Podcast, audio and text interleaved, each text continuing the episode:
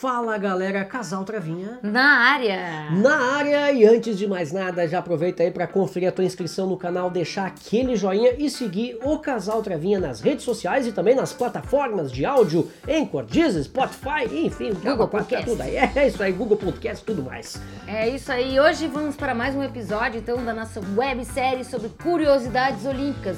E hoje vamos falar sobre o que, sabe? Eu sei. Aquilo que tem antes e depois, e antes e depois, o desfile de abertura e o desfile de encerramento. E ele vem logo depois da vinheta.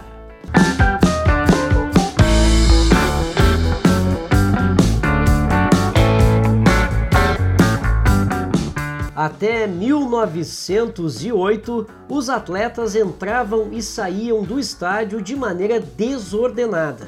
Foi exatamente nesse ano, em Londres, que as delegações desfilaram pela primeira vez. A delegação que abre a cerimônia é sempre a da Grécia, seguida pelos outros países, por ordem alfabética, no idioma oficial do país sede, exceto o próprio país que está sediando os Jogos, que é sempre o último a entrar.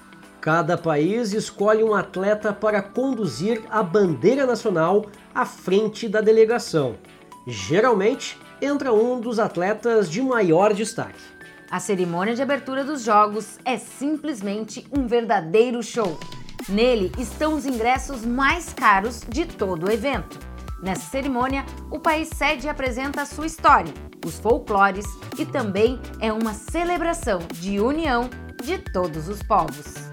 Com o objetivo de diminuir sentimentos nacionalistas, em 1920 a expressão honrar nosso país foi trocada por honrar nossa equipe.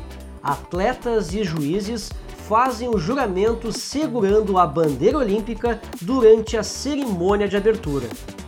E como será a cerimônia de encerramento? Na cerimônia de encerramento, até 1952, os Jogos Olímpicos eram encerrados com o desfile das delegações, todas em formação. Mas a partir dos Jogos de Melbourne, em 1956, um jovem aprendiz de marcenaria, australiano com ascendência chinesa, de 17 anos, John Ian Wing, escreveu uma carta anônima ao Comitê Olímpico Internacional sugerindo que os atletas de todos os países se misturassem durante o desfile de encerramento. Desde então, as delegações se misturam, conforme afinidades, no melhor espírito olímpico de paz e harmonia dos Jogos. 30 anos depois, o não mais garoto John Ian Wing se revelou ao mundo como tendo escrito a carta e se tornando um herói dos Jogos Olímpicos. Ele foi reconhecido com uma medalha olímpica por sua contribuição histórica aos Jogos. Além disso, na cerimônia de encerramento, a pira olímpica é apagada, a bandeira arriada e o nome da próxima cidade sede anunciada, com seu prefeito recebendo a bandeira olímpica em mãos do prefeito que acabou de sediar os Jogos.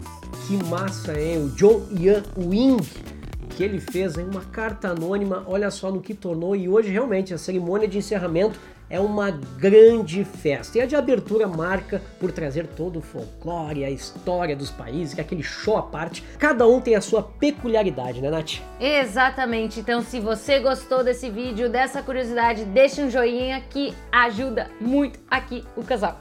Até a próxima curiosidade aqui com o Casal Travês Esportes. Valeu!